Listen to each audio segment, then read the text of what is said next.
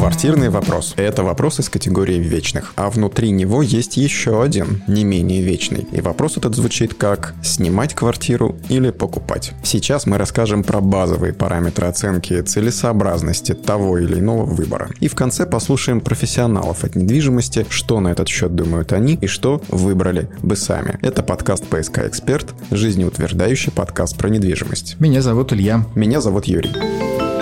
Тема недели. Начать нужно с того, что правильный ответ на вопрос «снимать или покупать» не существует. Вообще. Существуют наборы, так скажем, вводных, при которых тот или иной сценарий оказывается предпочтительнее. Начнем мы с того, что в зависимости от возраста ответ на этот вопрос будет звучать по-разному. И это совершенно нормально. Мы не касаемся сейчас очевидного. Ну, например, вы вчерашний студент и переезжаете в новый город. Или остаетесь в том же городе, где учились. Или вы не студент далеко, но переезжаете. Понятно, что съем квартиры будет в приоритете для большинства переезжающих людей. Но даже если вы всю свою жизнь прожили в одном городе и дальнейшие планы связываете также с ним, то начало жизни самостоятельной очень часто, если не как правило, начинается с переезда в съемную квартиру. По мере того, как происходит рост профессиональный и финансовый, после того, как появляется семья, появляются все больше, проявляются потребности во владении собственной недвижимостью. Это просто социологический факт, не означающий, что это обязательный сценарий, но сценарий превалирующий.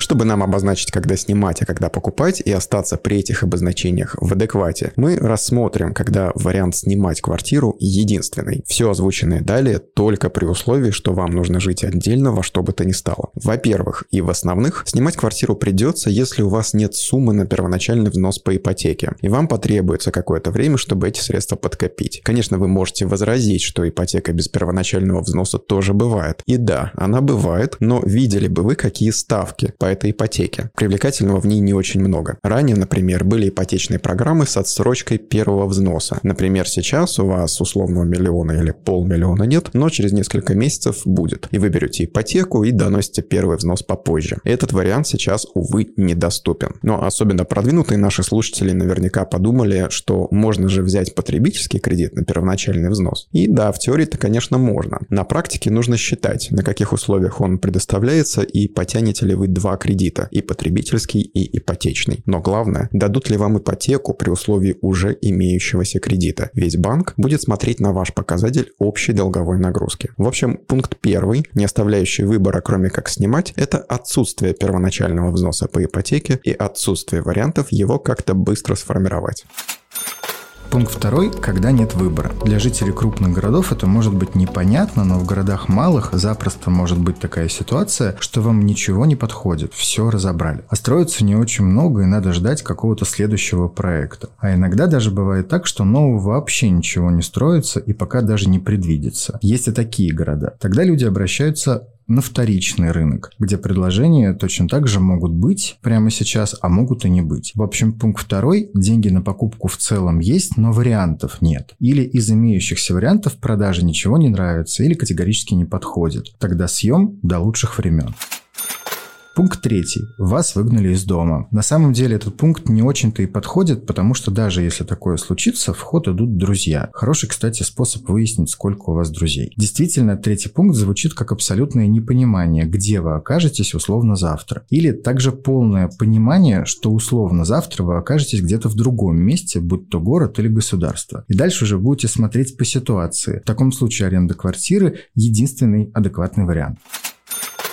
Теперь же рассмотрим вариант, когда покупать квартиру – единственный вариант. Такое может быть, когда у вас есть возможность оформить ипотеку и есть прямо сейчас в предложении что-то, что вас всецело устраивает. В таком случае надо брать сразу. Во-первых, дальше будет дороже, а во-вторых, своя идеальная квартира – это уже двойная ценность. И получается такая у нас история, что безальтернативный съем квартиры – это из категории крайних ситуаций, а безальтернативная покупка квартиры – это из категории удачных ситуаций. Впрочем, поиском таких удачных вариантов со временем начинают заниматься так или иначе практически все. А теперь мы посмотрим, какой логикой стоит руководствоваться в выборе снимать или покупать, когда у вас нет крайних ситуаций. Или ваша ситуация – это сплошные возможности, и вам бы только разобраться, как ими воспользоваться. воспользоваться. Ну, первая составляющая, разумеется, это финансы. Ежемесячная арендная плата квартиры, как правило, меньше ежемесячной выплаты по ипотеке, если рассматривать сопоставимая площадь в сопоставимом районе. Ну и при условии, что ипотека будет с минимальным взносом или близким к тому. Вот при таких вводных аренда квартиры, скорее всего, позволит вам каждый месяц немного экономить. Плюсом добавим еще возможную экономию на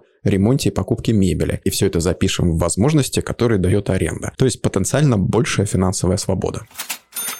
Однако толку от этой экономии и свободы будет не так много, если вы не вкладываете эти средства куда-либо, да хоть в себя, в образование, например. Поэтому рассматривать покупку или аренду нужно еще и с позиции «а как я буду распоряжаться сэкономленными средствами?». А перевешивает ли экономия тот факт, что я отказываюсь от приобретения собственности? Очень может случиться так, что вы вдруг обнаруживаете себя не самым финансово грамотным человеком. И тогда подумайте дважды. Возможно, ипотека будет куда лучше аренды. Во всяком случае, это будет гарантированно целевое расходование ваших средств. Аренда, как мы уже говорили ранее, дает и свободу локаций. Менять районы, города, страны, в конце концов, с арендой только и можно. И здесь вопрос простой. Вы связываете свои долгосрочные планы с тем городом, в котором живете? Если да, то ваш выбор – покупка. Если нет, то скорее аренда, но и тут есть нюансы. В этом контексте часто говорят, что для удаленных сотрудников аренда – это идеально. Мол, вы не привязаны к месту и можете жить где хотите. Так и зачем тогда связывать себя покупкой недвижимости? Давайте будем честны перед самими собой. Сегодня в мире существует только одна сфера, в которой много удаленной работы и в которой этот формат занятости совершенно органичен, стабилен и перспективен. Это IT. Если вы не айтишник, то ваша текущая удаленка, если, конечно, она у вас есть, с очень высокой долей вероятности есть инерция великого сидения по домам из недавнего прошлого или эксперимент работодателя, или следствие простого желания работодателя сэкономить. Исключение — некоторые творческие профессии, как, например, дизайнер или редактор. В общем, устойчивая конструкция, полная удаленка и стабильно высокий доход сейчас и в обозримой перспективе есть преимущественно в IT. И в то же время у IT в России есть IT-ипотека, условия, по которой сейчас просто шикарны. Банки предлагают ипотеку для занятых в IT по ставке от 2,5% годовых, это по дополнительно субсидированным программам, и от 4,7% годовых без субсидирования. В этой ситуации айтишники, как люди преимущественно рациональные и аналитические, моментом стараются пользоваться, то есть приобретают недвижимость. Причем даже находясь в соседних странах и не особо парясь по поводу того, временная эта ситуация или надолго. Я лично знаю таких людей, а посему, если ваши текущие доходы позволяют вам приобрести недвижимость, то это рациональное вложение средств. В общем, в будущем скажете спасибо, поскольку получите вариант собственного жилья или актива, который можно продать. Еще один аспект – это разнообразие вариантов аренды. Иногда хочется просто попробовать разные форматы планировок и площадей, провести длительный тест-драйв того или иного района. Снимая квартиру, вы можете выбирать из широкого спектра вариантов, включая местоположение, размеры, тип жилья, этаж, ну и так далее. И уже после опробирования на практике можно делать выводы и переходить к рассмотрению покупки квартиры в понравившемся районе. То есть аренда – это своеобразный тест-драйв, вполне себе вариант. Следующий аспект – инфляция. Здесь ситуация двойственная. С одной стороны, стоимость аренды, как правило, растет медленнее, чем стоимость квадратного метра, что с этой точки зрения делает съем жилья более выгодным. С другой стороны, средняя стоимость недвижимости хоть и растет быстрее средних арендных ставок, но в том-то и заключается возможность защиты вложений от инфляции. Это во-первых. Во-вторых, когда вы покупаете квартиру, то, разумеется, делайте это по текущим ценам. И через 5 лет цены будут уже другие. С ипотекой точно так же. Сегодняшний платеж в 30-40 тысяч рублей, например, это совсем не то же самое, что через 3-5 лет, ну и далее. Если рассматривать стоимость денег как таковых с позиции их покупательной способности, то ваш ежемесячный платеж с течением времени уменьшается. Это нисколько не парадокс, но...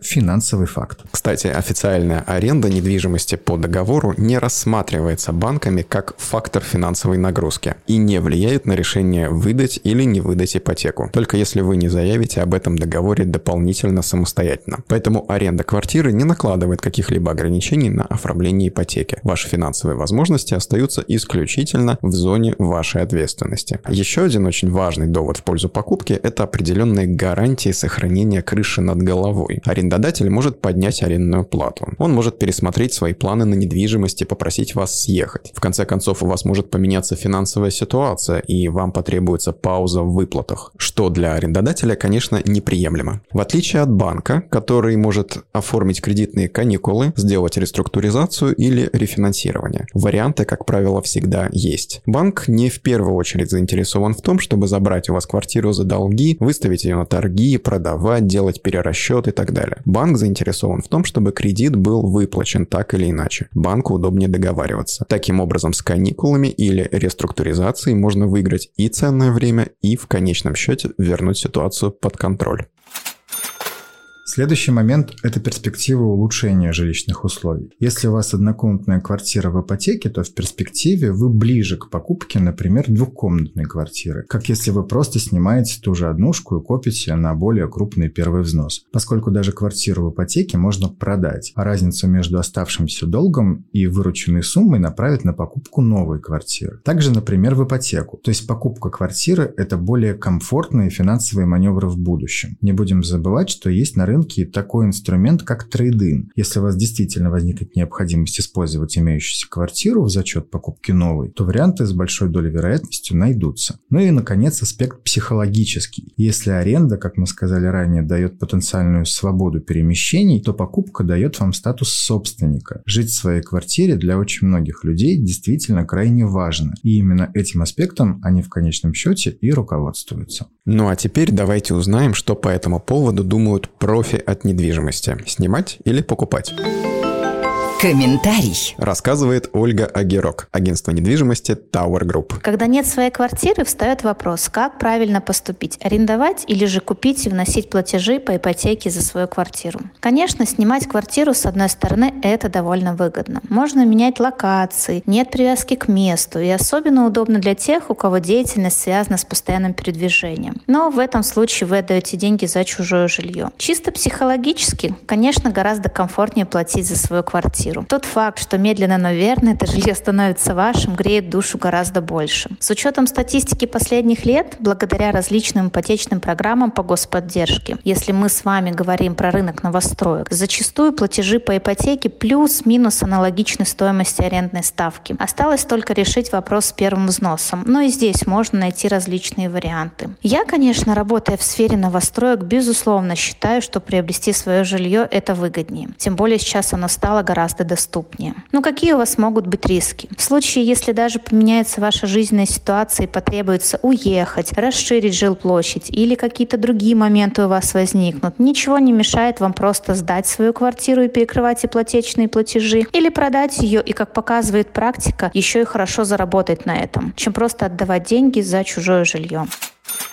Следующее мнение. Руслан Ганеев, агентство недвижимости «Твердый знак». Во-первых, вы ограничены в своих правах, поскольку собственник вас может выселить в любой момент. Во-вторых, вы несете существенный расход, когда начинаете такую аренду. Вам нужно оплатить первый последний месяц, а также комиссию агентства. В-третьих, чем дольше вы арендуете, тем дальше вы себя отодвигаете от покупки собственной недвижимости. Квартиры постоянно дорожают, и дальше вам будет просто тяжелее купить свое собственное жилье. Из плюсов, арендовать выгодно, когда вы находитесь в другом регионе. Арендовать выгодно, когда вы ждете, пока достроится ваша собственная квартира или, например, у вас в квартире делается ремонт. Теперь о покупке. Покупать сейчас однозначно выгодно, поскольку цены скорректировались. Сейчас большой ассортимент квартир в новостройках, много интересных ипотечных программ, много интересных рассрочек, различные акции от девелоперов, такие как там паркинги в подарок, ремонт в подарок, мебелировка и так далее. Есть чему присмотреться и на вторичном рынке. Покупать однозначно хорошо, потому что в своем собственном жилье вы сами диктуете правила, как и что должно быть.